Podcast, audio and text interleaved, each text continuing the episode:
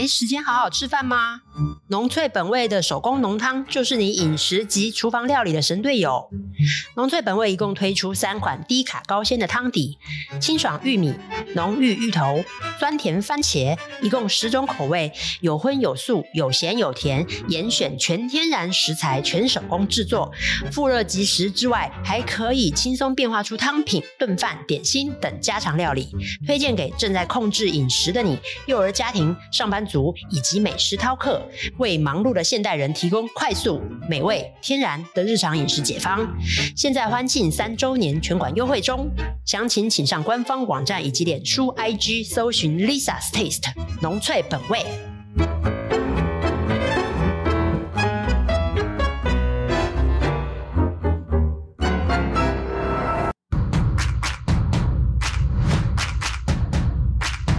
野兽之音是最爱欢笑流泪的组合，野兽之音是最爱狂放自由的声音，野兽之音，哇哦！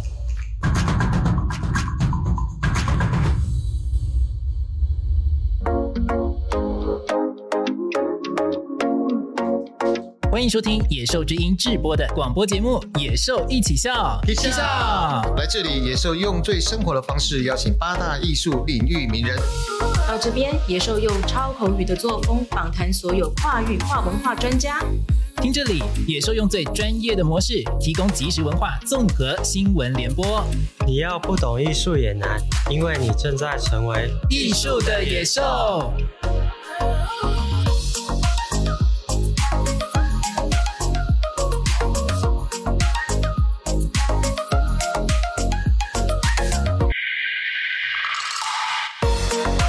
今天的单元是野兽揪派对。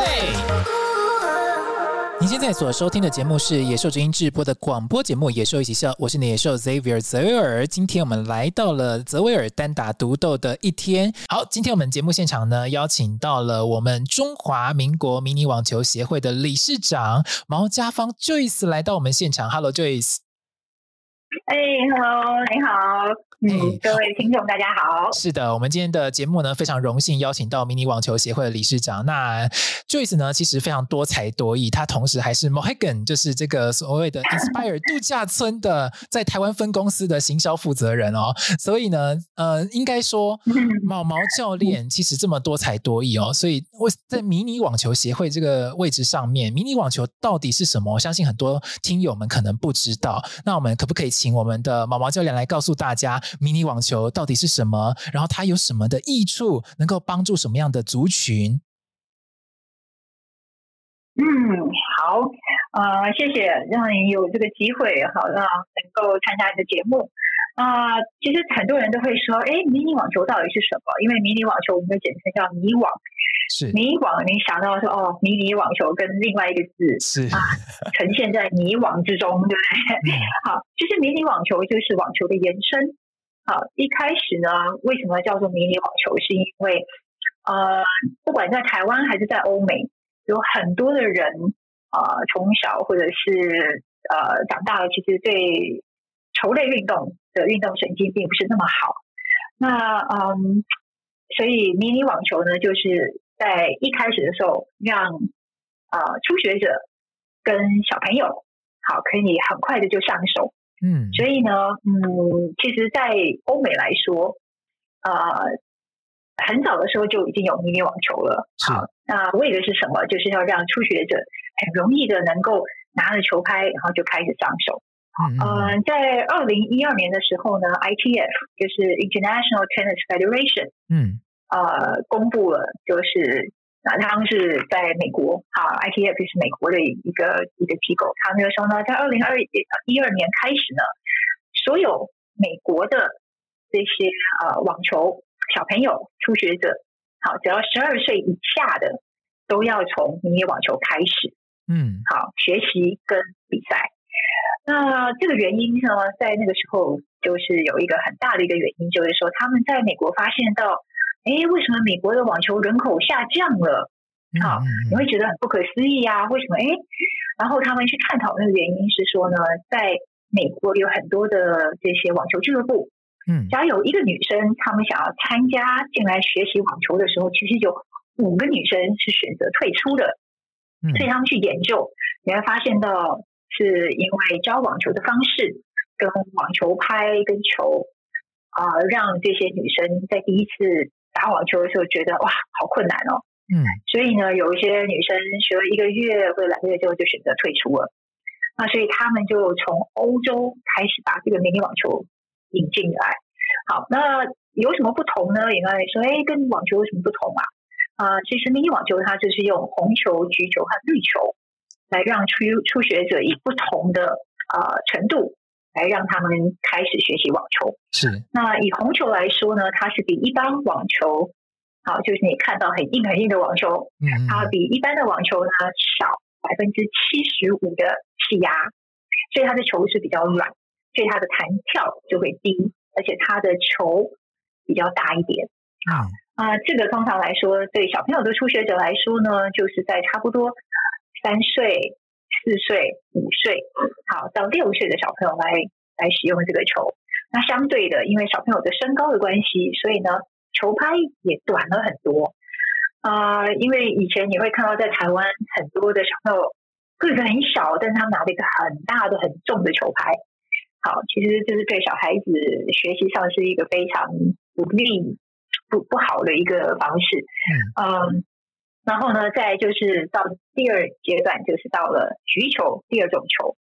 局球呢，它是比一般的网球呢少百分之五十的气压，所以它的弹跳比红球要高一点点。然后呢，球的大小跟一般的网球是一样的。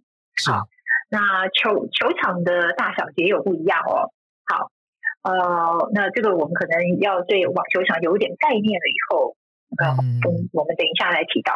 那球拍也是，因为小朋友个子长高了，那这个年纪呢，就是在七岁、八岁的年纪可以用橘球开始。好，那对大人来说呢，其实也是一样。呃，有些大人对呃球类运动并不是很在行啊，不是很很熟悉。嗯，那橘球也是一个很好开始的一个方式。好，然后接下来再另外一种球叫做绿球，绿球呢是比一般的网球要少百分之二十五的气压，所以呢，啊、呃，这个球呢，其实它的弹跳呃几乎要跟一般网球差不多了，所以呢，以小朋友的年纪跟身高呢，在美国他们是让嗯九岁跟十岁或者是十一岁的小朋友来使用绿球，好。那其实呃，在奥运会球拍也是一样，他们可以用到二十五寸的球拍，一般的网球拍是二十七寸，是。看到成人的球拍是二十七寸，所以在呃这个过程中间呢，就是教练可以让小孩子用不同的球拍来、嗯、来使用，所以让他们在学习上面就会比较简单，因为像一般的人在在第一次拿到网球拍的时候，就觉得网球拍好重，嗯，好。那网迷你网球还有一个特性，就是说呢，你可以在任何地方，不一定要在网球场上面来开始。是好，只要是教练可以规划出一个场地出来。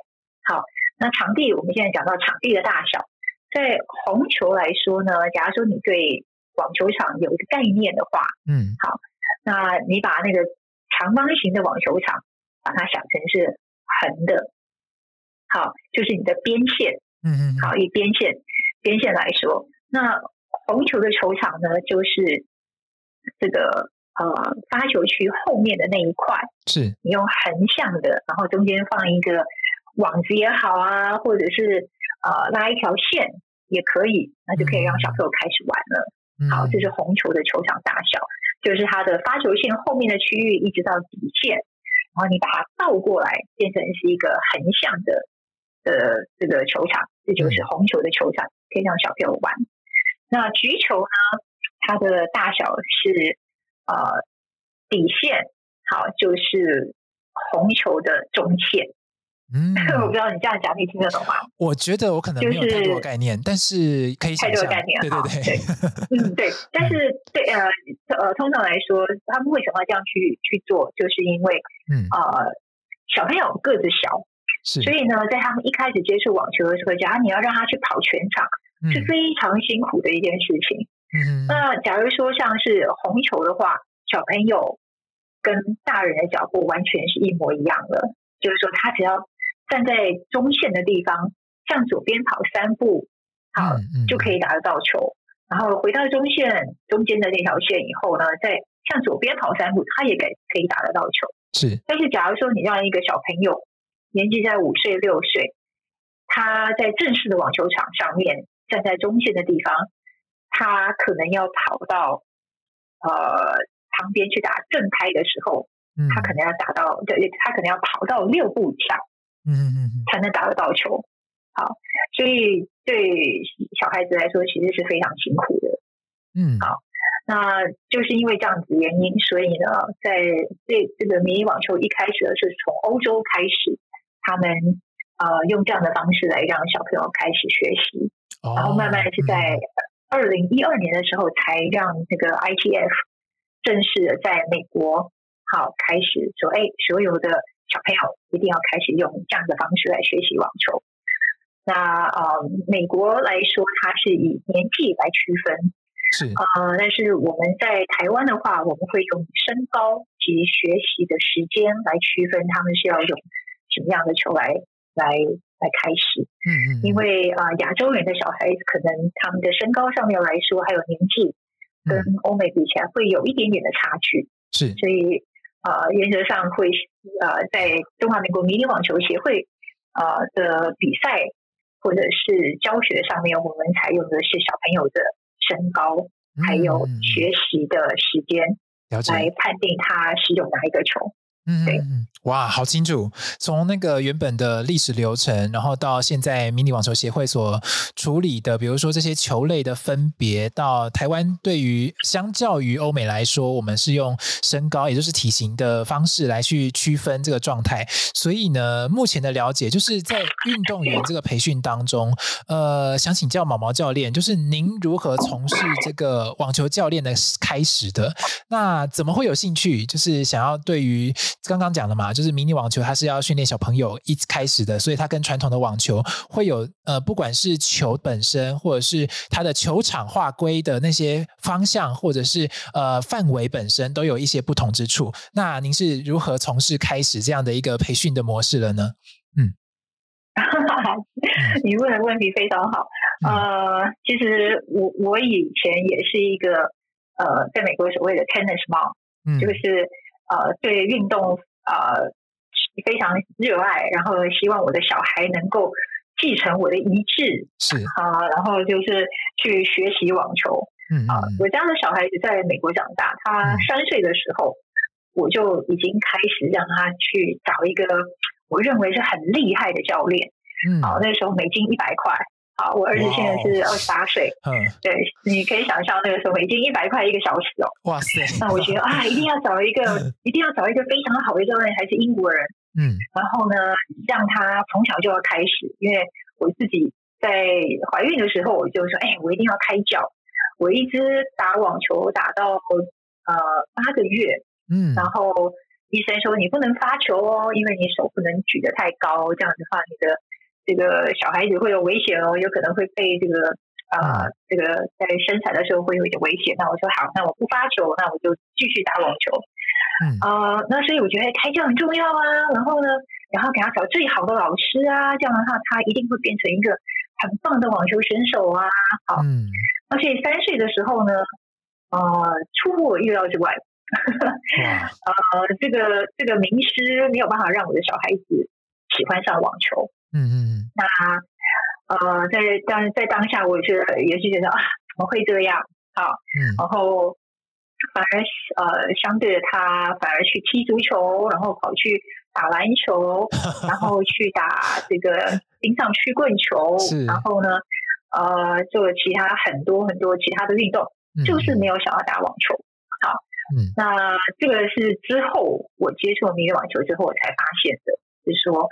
啊，那是因为小孩子都喜欢跟别人一起玩，而不是跟教练玩。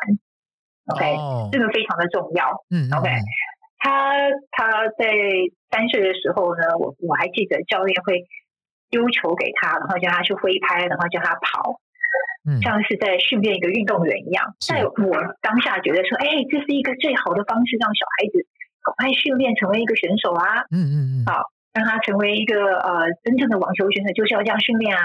嗯，但是呢，我儿子在第二堂课的时候就已经很排，非常排斥上网球。第三次我想要带他去打网球的时候，嗯、他看到我拿了球拍，他马上就跑掉了，然后说、嗯、不要不要，no no no no。所以啊，这、呃、给我一个非常大的一个启示。但是当下我并没有去勉强他，我想说，也许他太小，也许之后他应该会喜欢上网球。是好，那所以我就常常我带着球拍去比赛的时候，我也带着他。然后呢，我希望他在旁边看我比赛的时候呢，他会有兴趣。嗯，没想到呢，大部分的时间他在网球场上场上等我的时候，他坐在旁边都在看书，而没有在看我打网球。所以啊、呃，真的是有点沮丧。不过呃，在同时呢，他呃喜欢上别的运动，我也很高兴。嗯，那这是一个我亲身的经历。好。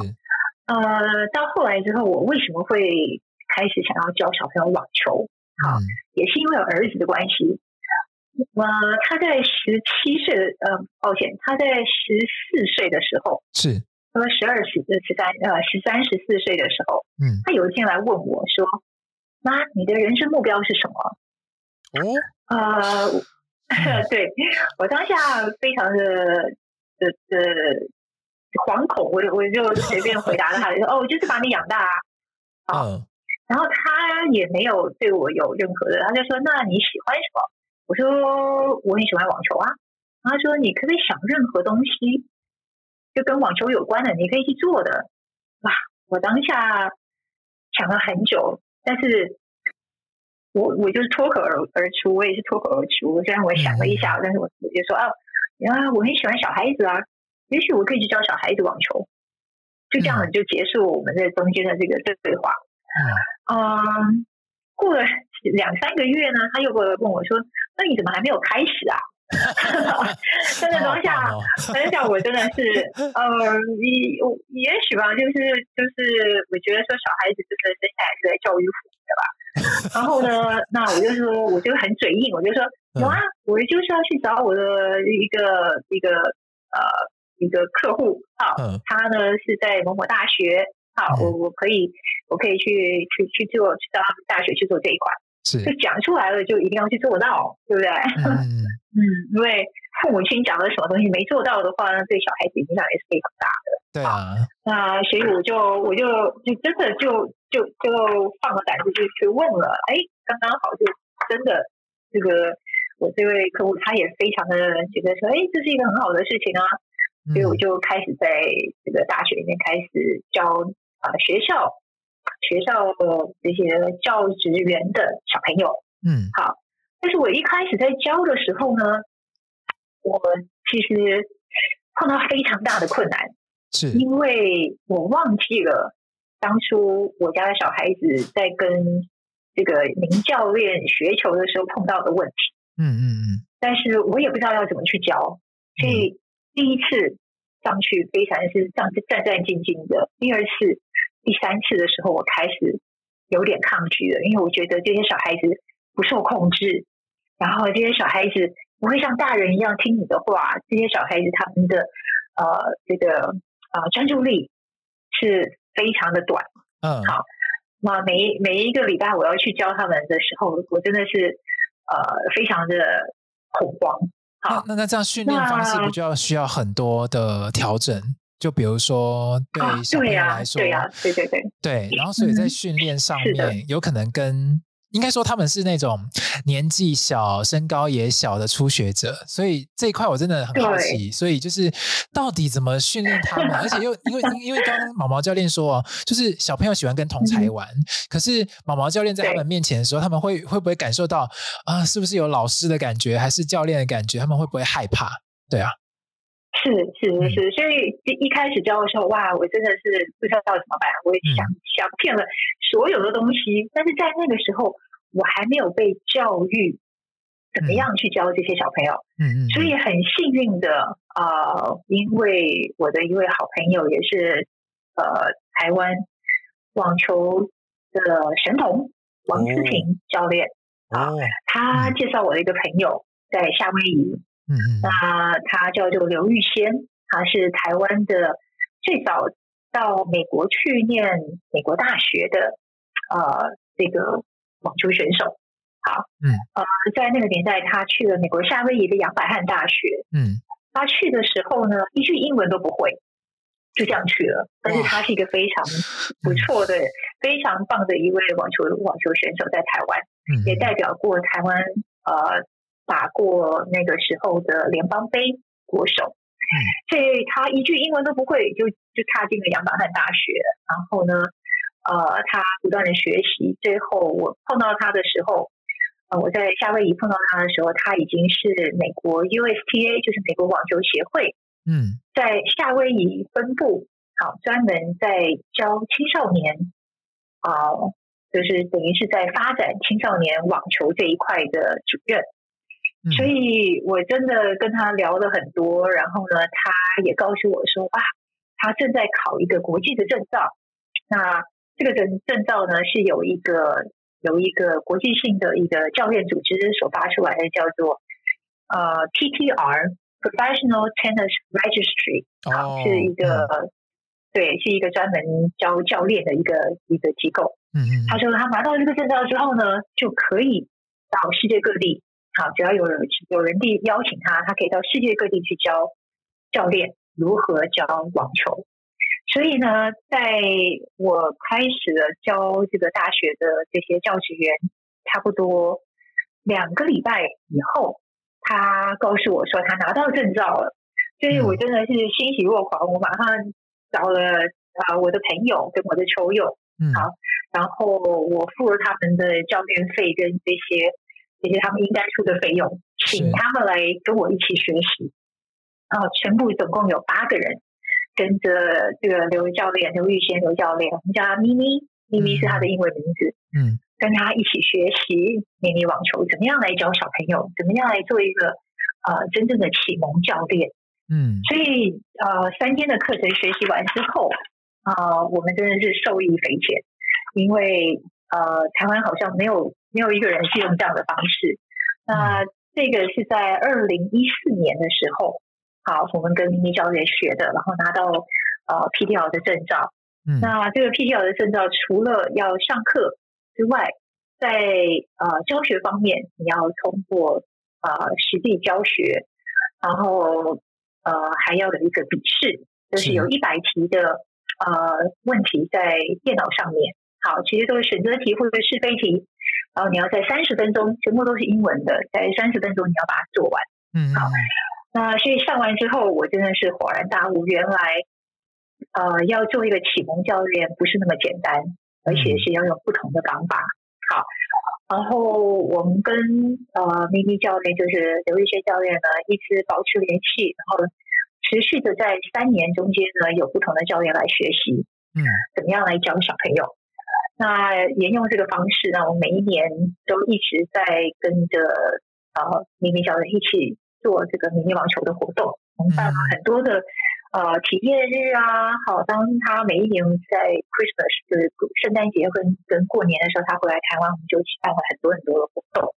嗯，那这个方式呢，他教我们的呢，就是今天我们沿用到现在，我们还是一直在不断的想办法去进步。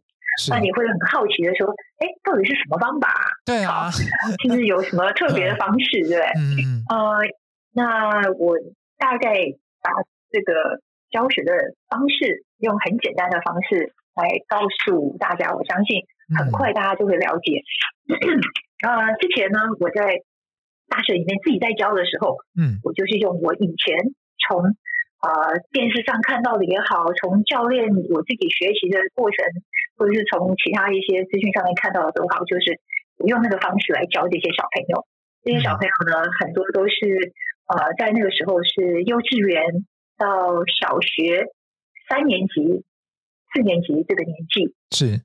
那在那个当下的这些小孩子，尤其是幼稚园的，好，呃，他们是非常不受控的，对不对？嗯。那 PDL 的教学方式，它是用什么呢？它是把教学变成是一个好玩的呃游戏。好，哦、那 PTL 的教学第一个，嗯嗯。嗯第一个，第一个就是说，哎，要要让小朋友热身呢，对不对？在台湾，一般的热身就是跑步、做操，没错，拉筋，嗯，对不对？那但是呢，这个 PTL 的方式告诉你什么呢？第一个热身，我们来玩游戏。好，这游戏呢包括四个很重要的东西，就是 A、B、C、S。好，以英文来说，A 就是 agility，嗯，就是灵活性，嗯；B 就是 balance，平衡感，嗯；C 是 coordination，好，这个协调性；S 就是 speed，好，嗯速度。所以呢，第一个灵活性，灵活性是什么呢？你可以想到任何灵活灵活性对小孩子灵活性的呃游戏吗？嗯，你有没有想到？你好，第一个呢就是红绿灯算不算灵活性？在啊，你在跑动的时候，你是要随时变换方向。是。好，第一个我们说，哎，我们可以玩啊、呃，老鹰抓小鸡，或者红绿灯，哦，或者是任何这样子、嗯、这样子随时变变换方向，那个就是灵活性。就像你可以想象，在网球场上，你随时都要移动，然后看着球在哪里，你随时在在变换方向。嗯嗯，好，的灵活性。那所以第一个要小朋友听到要玩。呃，这个鬼抓人或者是红绿灯的时候，他们会不会想玩？嗯，会嘛，对不对？对啊、而且他们不会把它想做是一个，他们注意力都被抓住了，对啊，对啊，对不对？那所以第一个就可以玩这样的活动，第一个就是已经达到了灵活性。嗯，第二个呢是平衡感，平衡感你会想说啊，以前那个平衡感可能很少吧，可能就是一些哦单脚跳，对不对？对，那是很枯燥的，啊，对，那。这个第二个游戏，我们以台湾来说，就是一二三木头人啊，对，你可以把它变换一下吗？比如说，好，你要你要跑到这个去去去碰到前面，比如说我我是在前面这个讲一二三木头人的那个人，嗯，然后呢说，哎，对，那我会说，好，这个规则呢是说，当你在跑动的时候，你要用单脚跳，你不能用跑的，你可以单脚跳，然后停下来的时候呢，一定要是单脚。好，不管是左脚还是右脚，单脚停，好停下来。嗯，那这些规则都是你可以自己定，嗯、对不对？好，或者是说你用逃的，但是当停下来的时候，一定是单脚停下来。好，那这个就已经达到平衡感的目的了。啊、呃，对呀、啊，对呀、啊嗯。所以，所以对小孩子来说，这是一个游戏。我们今天是来玩网球，而不是来训练或是上课。好，那第三个，对，第三个就是 coordination，就是协调性。嗯、什么样的运动是协调性呢？或者是，其实呃，原地跑步算不算？算。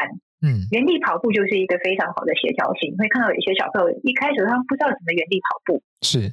好，手跟脚的协调性，任何手跟脚的协调都是原，都是属于这个协调性的动作。嗯。好，然后第四个，第四个就是 speed，就是速度。嗯，对。那我们可以做很多的游戏，我相信大家大家在网络上一定有看到啊，比如说在玩这个 TikTok，就是查查圈圈的，对、嗯，有没有？然后在一个目标，然后你要你要丢一个东西，沙包在那边也好，什么去抢这个这个 TikTok 去、嗯、去赢这个游戏，对不对？就很多东西都可以去做，所以光是呃热身，这就是一个很好玩的游戏，小朋友就会有兴趣了，嗯，对不对？好。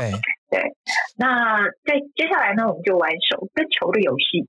好，为什么要玩手跟球的游戏呢？因为任何的球拍、持拍运动，只要有有关系到球，好像羽毛球啊，还有这个现在很流行的匹克球啊，还有乒乓球啊，都是持拍运动。嗯嗯嗯，都是需要一个眼睛跟手的协调。但是当你在拿球拍之前，你没有先让他们用手。接得到球的话，我相信他们拿了球拍的时候，他们也无法让球拍碰碰触到球啊。嗯、所以球怎么样去去呃接球，怎么样去抛球，怎么样去滚球，怎么样去直球，好，就是好像像投手一样直球，这些东西是最基本的东西。你的手可以接得到，你的手可以丢出去是很直的，把这个球丢出去是很直的。嗯，你当你拿球拍的时候，你就一定接得到球，你就一定能够把球送得出去。是，好，所以这个，那我常常会问教练啊，你觉得对教小朋友来说，抛球容易呢？好，就是从手伸直的后抛球出去容易呢，还是滚球容易？你觉得呢？我觉得你觉得哪一个比较容易？我觉得滚球吧。对啊，大家都认为滚球很容易，对，不对？当你当你去试试看，当你自己去试试看的时候，你就知道，嗯、其实这个答案是错的。滚球非常的难，真的吗？OK，你要想，你要你要想想看，你要你要想想看啊，滚球的时候，你就要做一个像滚保龄球的动作。对，你看那个，因为你你有没有看那个呃，看过啊网球比赛？那边是不是有很多的球童，嗯、对不对？对。呃，你知道他们要做球童之前有要经过多少的训练吗？你应该很难想象啊。对，嗯、因为第一个，你的球要滚得直，是你的球要滚得快。好，嗯、那这个练习上面的，是我我之前也不知道做一个球童有多难。嗯、好，在台湾的一些比赛上面来说，呃，很多的这些台湾办的网球比赛。就是呃，跟学校讲好啊，你们的网球选手来做这一块就好了。是，但是在呃，我们在台湾办过一次 WTA 台湾公开赛的时候，嗯，我们经历到说怎么样去严选，很很很难的哦，非常难的去选这些呃球童，嗯，然后呢还要经过好几呃好，我记得是。至少一个礼拜的训练是才能上场去做球童。好，那、嗯、对对，那而且呃，这个教我们怎么样去训练，怎么样去挑选球童的这个老师，他是中国人啊，嗯、在中国大陆，对他他是北京那边派过来的，嗯啊，也是也是有邀请啊，邀请邀请他过来，嗯，他教了我们非常多的有关于呃这个。WTA 的大比赛啊，或者是 ATP 的大比赛，他们需要的是什么什么样的球头？那其实这一块并不是我们想象的，只要会滚球就好了 啊。那其实滚球的动作，滚球的动作就是网球的动作，其实是一模一样的。假如你的你的协调性，你滚球没有办法滚得很直，是没有办法滚得很快，嗯，就是需要练习你的协调性。嗯，好，那你可以去试试看，然后找一个你家的小朋友或者什么，你去试试看，叫做抛球跟滚球，看他们能做到哪一个。好，哦、那 OK，对对，然后再接接下来就是手跟球拍，是好，还有球，好，这是第三个，在这个课堂上面。那第一些怎么拿球拍，然后球拍的的长度到底要怎么样来来判断球拍的长度适不适合这个小孩？嗯、我相信台湾有很多很多的教练是不知道的。嗯，假如你去找一个教练，然后教练告诉啊，他年纪多大，然后就要去选球拍的话，是，那我可以告诉你，这是错误的观念。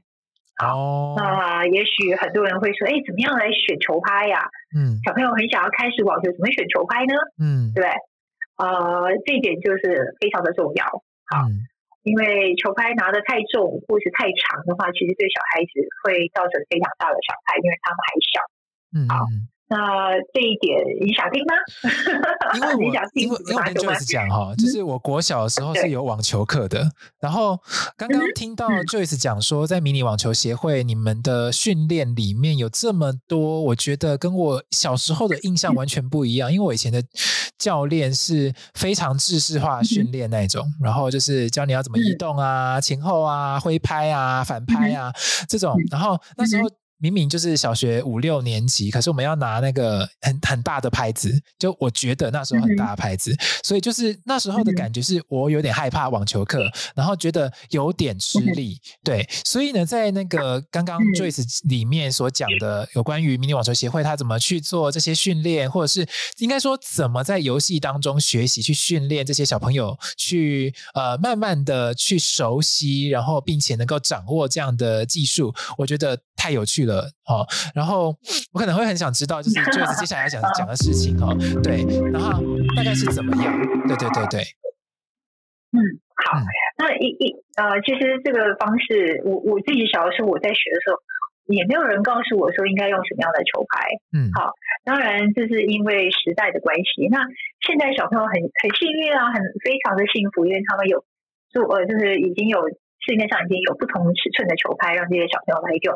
嗯、那你就单独这样想，就是说，哎，今天一个小朋友来，你要怎么样去让他有啊、呃、拿一个比较适合他的球拍？第一个，你要先看他的呃体型跟身高。嗯，好，假如说是小女生来，然后呢，呃，你把一个球拍放在地下，好，平平的放在地下，嗯，然后呢，呃，让他用吃饭或者是写字的手，或者是说他也随便他用哪一只手把球拍捡起来，嗯，好，就是平平放在手放在这个球拍上面，然后拿到握把的地方就把它拿起来，然后呢，呃，眼睛看前面，然后身体站直，嗯，假如说这个球拍已经碰到地下了，是，好。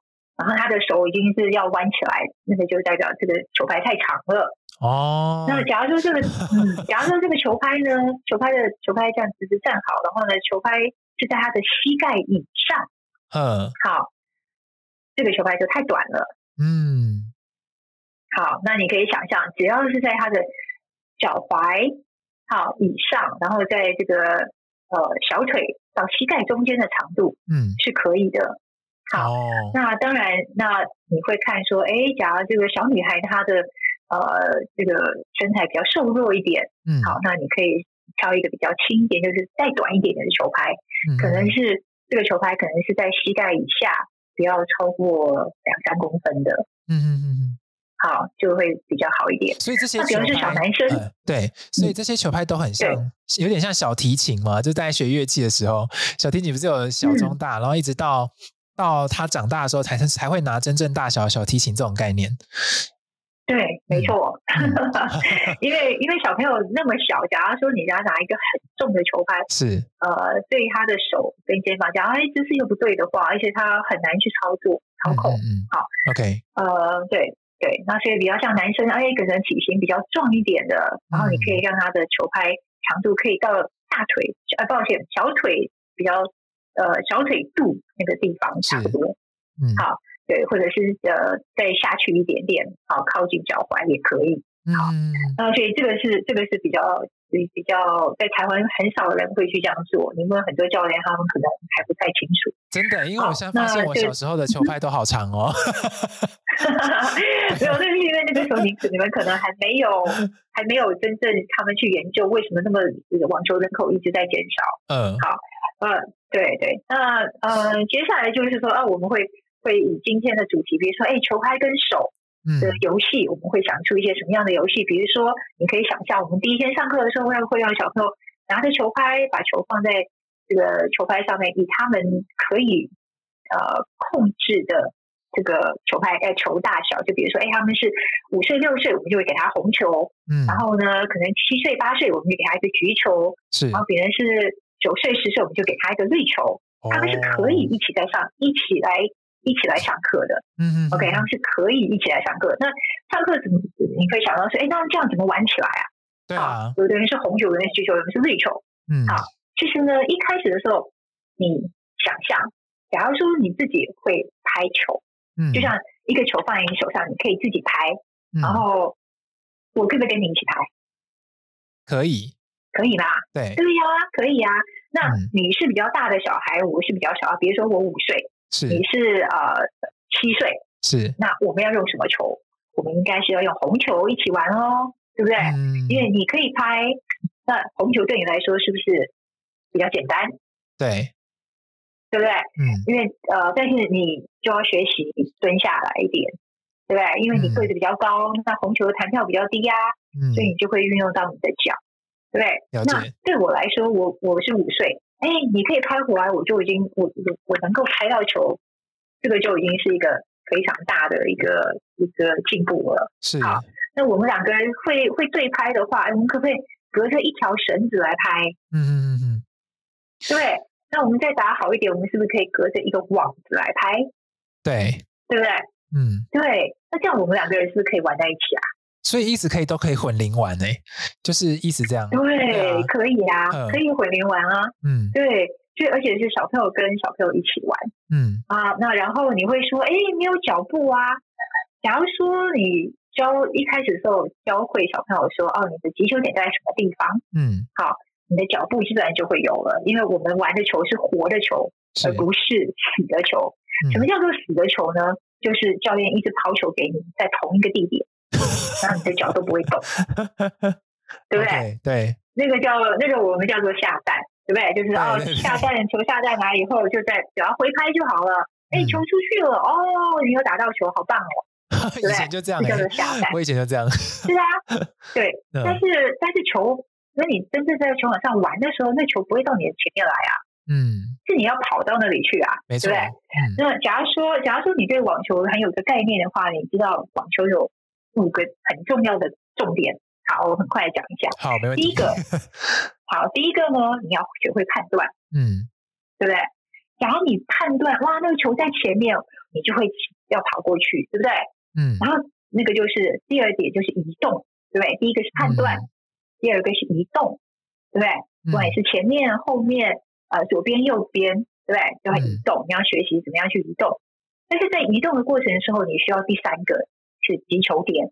是。假如说我今天告诉你说，哎，你的击球点一定要在你的身体前面哦。那所以当你在判断，然后跑过去的时候，你一定会想，哎，我的击球点在我的身体前面，嗯、那我要把手伸出去打碰到这一颗球，对不对？嗯、击球点。然后呢，第四个才是挥拍呀、啊。是。对不对？因为你不可能站在那边都不动，然后也不判断，然后也不去找击球点，就直接挥拍嘛。没错，对不对？嗯。好，第五个呢，就是判断下一个来球，我的最好的位置在哪里。哦，这好难。那这个是最，这、哦、是最难的一个。对。但是是有办法可以可以玩得起来哦。嗯。就是所谓呃，我们刚才讲了三个不同的球，对不对？对。其实，在国外在，在在。呃，教这些小孩子来来玩球的时候，他们就呃教他的第五点，呵一开始就教了他们第五点，是那个叫做什么战战术？OK，一开始教战术吗？一般，哎呀，对呀，对呀，对呀，你想象呃，一般的人会说，哎呀，你都打球，怎么会学？怎么会有战术嘛？嗯嗯嗯，对不对？嗯，那你可以想象说，好，今天假如怎么样玩象棋？嗯是怎么样跳棋？怎么样玩西洋棋？嗯，你知道规则以后，你是不是马上就可以玩了？你可以马上就可以跟人家比赛了，嗯，对不对？对啊，我告诉你，哎，怎么跳棋？哦，你要跳过跳过别人，或者跳过你自己的棋，就可以就可以就可以走得更远了，对不对？嗯嗯。好，那第五个，这个是最重要的一点，对不对？他们在。红球的时候就已经教他们了。嗯，好，你想象哦，嗯，今天我们两个可以都会拍球了。嗯，然后呢，呃，我们隔着网子，好，那我会想说啊，我要把球打过去，然后让别人接不到，对不对？是，我就赢了嘛，对不对？好，那你会不会想说，哎，我要怎么样要让别人，对不对？你会打得很强呢？你会打不同的角落，嗯，或者是说。你会用其他的方式，这个在红球的时候最好学习。红球的球是很慢的，嗯嗯嗯，对不对？你有时间可以去想。当你的球速很快的时候，你其实是没有办法去想的。所以红球、橘球跟绿球是绿球的速度是跟一般的球越接近，是不是？对，因为它的气压。嗯哦，气压是比较高嘛？哦，了解了解。对对对对对、嗯、对，所以它的弹跳会不一样嘛？嗯对。那所以这样来说，我们用一个通常我们在热身的时候，我们会让小朋友玩这个游戏，因为我们第二个热身就是球跟手，对不对？嗯。好，那在球跟手的时候，我们就会教小孩怎么抛球啊，怎么直球啊，怎么滚球。嗯。那在教小跟小朋友在玩他玩这个游戏的时候，我们就会有一个比较特别的游戏。就是在训练小朋友的战术，好，比如说你可以想象有一个中型的韵律球，好，你知道运力球嘛？它会它有一些弹性，对不对？嗯好，然后然后呢，我们的规则呢就是好，呃，这边有一边要先开始发球，在发球这球还没有弹到地下的时候呢，或是从我的手上出来的时候，你是不能动的。比如说我要发球，你是接球的。我把这个球呢，从旁边，从我的身体旁边，用正拍的方式，就是你两个手抱着球，然后从旁边把它丢出来的时候，是，我丢到你的球场的时候呢，你就可以动，然后去接那颗球。嗯，好，那我丢完之后，我是不能动的哦。嗯，OK，比如说我丢到你的反拍，嗯，好，就是你的左边，你接到了，对，对，对，接到之后，嗯，你也不能动。嗯，OK，然后呢，你要赶快把那个下一颗球丢出来。嗯，所以我站的位置跟你站的位置，你觉得我们可能是 cross court，就是斜对角。斜对。那你觉得你下一球会那那你觉得下一球你会丢哪里？可能会往前吧。对啊，就是直线嘛。对，对不对？嗯，因为因为我们两个是站对角嘛，那你下一个你要赢球，你你会不会丢直线？没错，就会另外一边。嗯，对啊，另外一边让我接不到嘛，对不对？对啊，对啊，对啊。那所以这个是不是战术？哦，这是战术啊，这就是战术啊。推演，也就是说推演出下一步要做什么。对，对，嗯、他一定会想到哇，我在这个，比如说我在斜线，你也在斜线，嗯、然后呢，那你想要赢球的话，你是不是要丢直线让我跑？嗯、跑不到，对不对？嗯、你丢高一点还是丢短一点？看我我站的距离在哪里，然后你会决定我要丢一个往前的球。让你冲过来接不到，或者是你要丢一个比较高一点的球，让我往后面跑，对不对？嗯、这个就是战术啊。哦，OK，原来这些这些谋略的过程，就是我们思想思考的过程，然后在场上的一相对应的表现，这就叫做战术了。OK，对对，嗯、所以所以你就会知道说，哎，我下一个，比如说之后你会打网球了，嗯，你就会有个概念说，哎。我打了对角以后，我跟你打的是斜对角以后，是我下一个球要站在什么地方？嗯、不是像一般教练告诉你，哎，跑回去中间啊，跑回去中间啊，其实不是。好熟悉啊、哦！对，中间啊，回中间啊，回中间啊，不是每一颗球都要回中间哦。嗯，你要判断下一个来球在哪边，站的最好的位置是在哪里？嗯、对，其实它是一个，它是有一个，就是有一个这个。角度规律好，最好的角度你站在什么地方？嗯，呃，也不是规律哦，其实真的就是一个角度的问题。是是是，因为网球就是一个角度问题，你打斜线的时候，你的角度比较大，嗯、对，对不对？你打直线的时候，角度非常的小。嗯，对对，那这样子就是一个玩的方式。哦、那对这个五六岁的五六岁或者是三四岁的小朋友的时候，他们是在做什么？他们是我们是让他们玩这种滚球的方式，嗯，就是让球在地下滚，他们。哦，就在好像在像大人一样在挥拍的那种感觉，嗯，好，所以我们的迷你网球的比赛也有这个滚球，好，就是让球不弹跳，或者是弹跳多次，让小朋友来回，呀、嗯，yeah, 这个也是比赛的一个方式。嗯，那所以讲到最后，就是啊，你有了手跟球拍的的活动以后，然后啊，下一个就是啊，结束的时候呢，我们会给小朋友一个小小的功课啊，你们你们回家的时候，你们可以。玩今天我们上课的东西，然后呢，下次来的时候我们会复习，然后我们又会会学新的东西。嗯，好，那在最后的时候，我们会会开始一个小小的比赛，就是今天学到的东西呢，我们可以来做一个小小的游戏。嗯，好，然后让他们，比如说，哎，我们拍球，我会拍了，哎，那我跟你做拍球的比赛，看两个人的来回，好多少次，好，比如说找一个搭档，啊，对焦，然后看哪一队。的来回次数是最多的，对，就、嗯、就有一些对，让小孩子感觉是玩，而不是在训练他们。所以是游戏性的比赛。对，他们会 对对游戏，对小朋友来说，我今天我可以拍，我我为什么不能比赛啊？那呃，对，然后对对小朋友来说啊，我已经开始可以跟别人一起玩了，我也可以开始比赛了，对他们来说是很重要。因为东方人或者是一般的家长对比赛这一块来说，他们非常的在乎所谓的比赛。嗯嗯，家长越在乎比赛的时候，小孩子就越紧张。哦，真的，没错，对，对啊，对，嗯、对。假如说家长没有把这个比赛看成是很严肃的一件事情，就是去玩嘛，嗯，就是去玩嘛，嗯，小孩子的自信心会越好，成就感也会越高，嗯，而并不是今天我拿到了第一名。对小朋友是很重要的，嗯、而是他去玩，然后他很投入、呃、enjoy，对。对，很投入这个过程，嗯、然后他觉得哇，我做的非常好，对，哦、而不是那个名次，对对。那其实我们从小应该要让小孩子喜欢他们做的所有的事情的过程，嗯、而不是那个结果。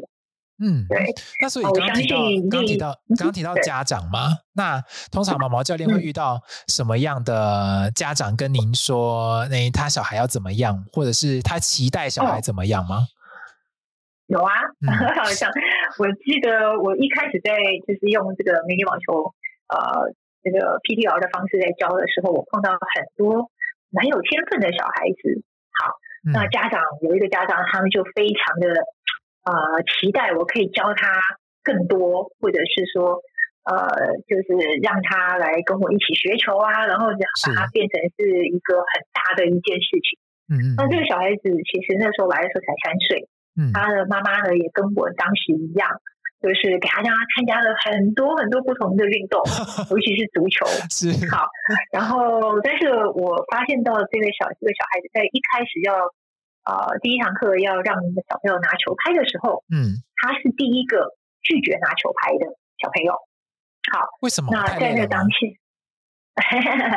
我我会告诉你哈，嗯，呃，然后每一个小朋友都好高兴哦，拿球拍哦，但是球拍我要给他的时候，他说我不要。好，然后我说啊，那没关系，那你等一下你想拿的时候再跟我讲。好，我就让别的小孩子一起就拿球拍开始玩了。嗯，然后呢，他们过了一下，因为因为当时他妈妈说拿球拍，拿球拍，拿球拍，一直在旁边叫。好，然后他他也很希望看到他拿球拍，但是。呃，事后我发现到说，这个小朋友不愿意拿球拍有很多的原因，好，我不知道是哪一个，但是呃，大部分的压力应该是从家长来的。嗯，好，呃，我们在玩了一轮以后，玩了一个游戏以后，他跑过来说，他他跟他妈妈一起跑过来说，他想要打球拍了，嗯，我就把球拍给他了。好，那我有注意到他其实他在观望，好，他怕。他呃失败，他怕他自己失败，嗯、是。因为他们家就他一个小孩，好，他怕他自己失败了，好，因为这个新的东西，所以呢，他观望了很久，看这些这个接下来要做的事情会不会很难，嗯，好，假如不是很难的话，他愿意参与，嗯，假如说是很难的，他可能就会退缩，哦，所以呢，我先一开始的时候就把他把这个游戏变得非常的简单，嗯，好。呃，然后他在那边观望了一下，好，那后来我发现到说，呃，很多事情是由于家长的关系，让小孩子呃不太敢去尝试新的东西，嗯，怕做不好，对不对？嗯，对，怕做不好，嗯，对，那所以呃，我也就愿意，就希望就是说家长不要让小孩子有太多的压力。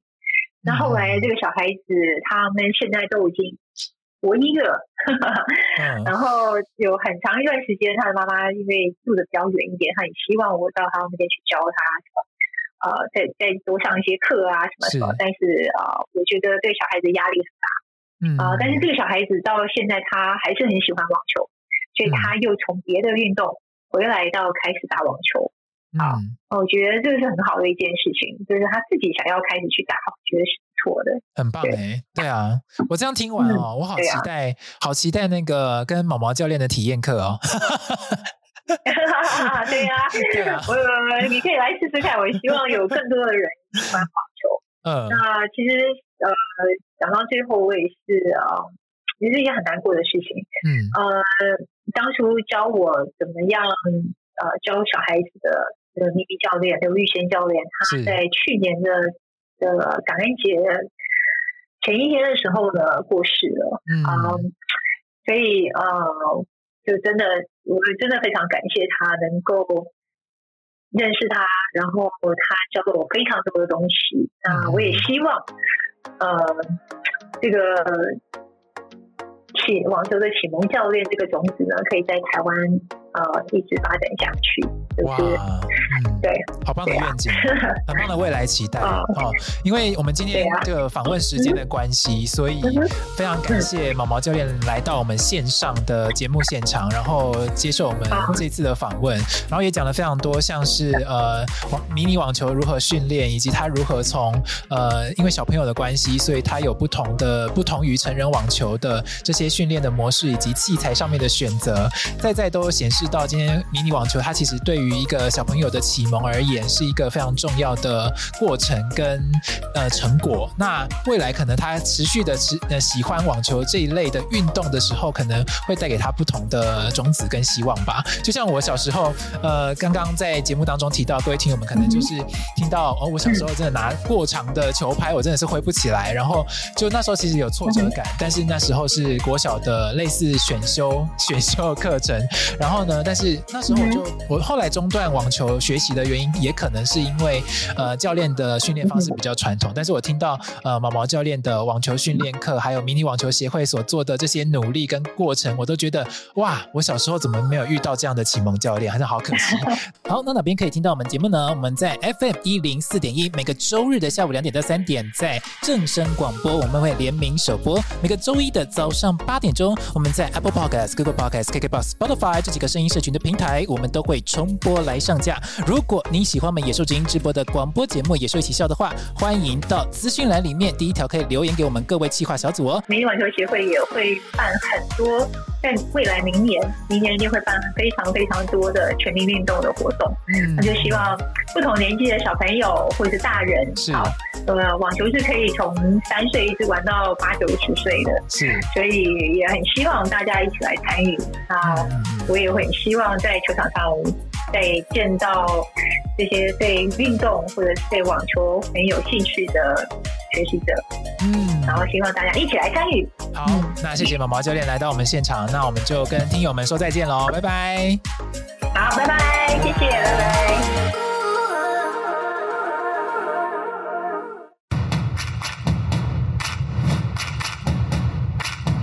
野兽之音是最爱欢笑流泪的组合，野兽之音是最爱狂放自由的声音，野兽之音，哇哦！